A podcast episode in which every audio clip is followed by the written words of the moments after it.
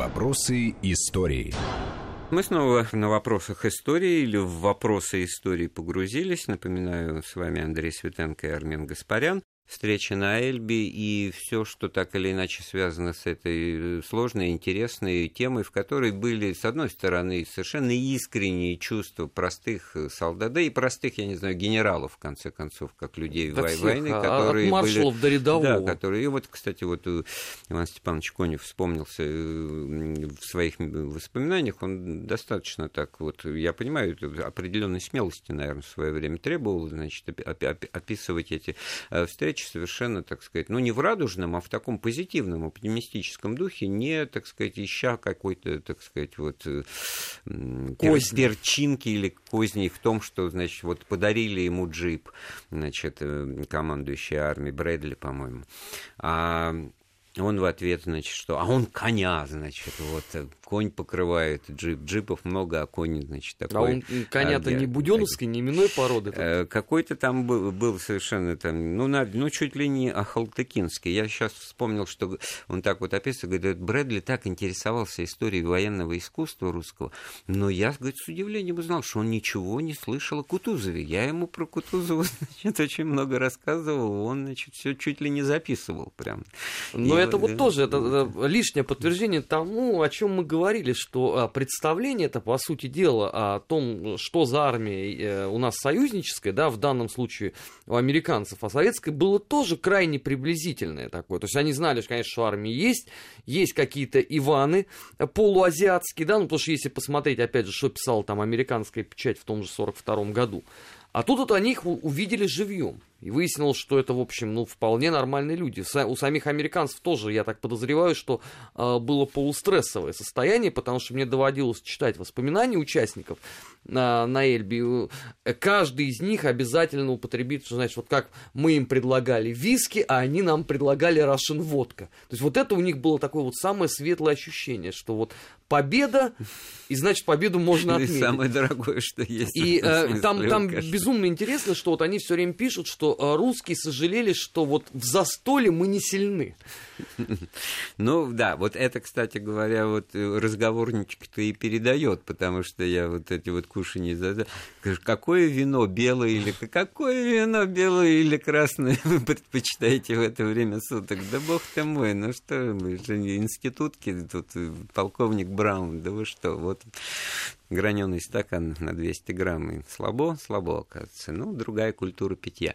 Э, ну, вот от культуры питья это, в общем-то, ну, похмелье, похмелье это когда вот наступает, но все-таки нельзя сказать, что прямо так уж с открытой душой, ну, ну, Наверное, как и люди разные. Кто-то наивнее, кто-то доверчивее, кто-то простодушнее, да, кто-то кажется, за с двух сторон монету. хватало всех вот. категорий. А такие люди встречаются везде и всегда.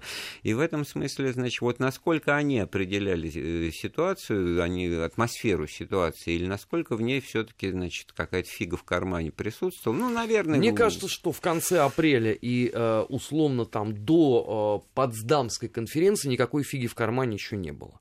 Ну, по крайней мере, среди среди большинства военнослужащих, потому что, да, был, конечно, прискорбный эпизод с э, первым актом о капитуляции э, Третьего Рейха, но потом он был исправлен, и, по ну, сути просто дела... поясни, о чем ты говоришь, да, о дело... Реймсе Да, дело в том, что, конечно, э, немцы меньше всего хотели капитулировать перед Советским Союзом по вполне понятным причинам, мы, воспользовавшись первым же удобным случаем они договорились с союзниками, подписали акт о капитуляции. Естественно, что в Москве это было воспринято соответствующе, пришлось создавать э, вторую уже э, капитуляцию. Вот этот как раз эпизод прекрасно все знают. Э... Ну, в глупейшей ситуации оказался наш представитель при штабе Верховного командования да. союзных сил в Европе, который вроде бы должен был поставить под... не ставить ему подпись было, что он не признает капитуляцию, да, поэтому, значит... Ну, потом мы, мы зато отыгрались на Кейтеле, который узнал, что он капитулирует и перед французами тоже.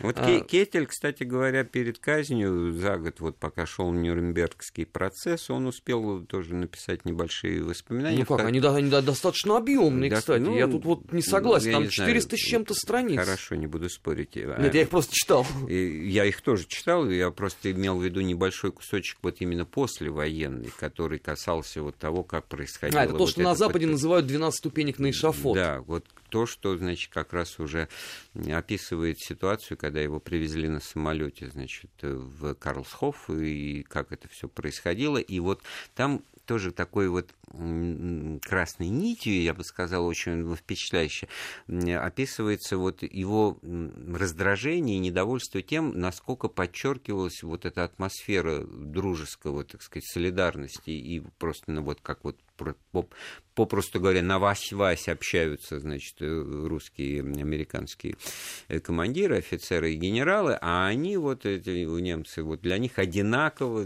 далеки, ничтожны и презираемы, как поверженный противник. Мне кажется, что Кейтель с этой точки зрения стал а, классической жертвой пропаганды, которая а, была в Третьем Рейхе, потому что он, как и многие другие, искренне, конечно же, был убежден, что уже на территории Германии две армии собьются. А немцы, естественно, а, поддержат американцев. Когда вот этот привычный ему за годы а, мир сыпется у него на глазах, конечно, у него будет такая реакция. И это, кстати, очень яркий момент, который действительно а, есть а, у него воспоминания. И самое главное, он то же самое потом пишет в Нюрнберге, да, как, как судьи спелись потому что он-то искренне полагал, что значит, да, это э, Руденко там... Э, тема, конечно, там это вот выстраивание процесса, это системы доказательств, и вот как спелись, это действительно.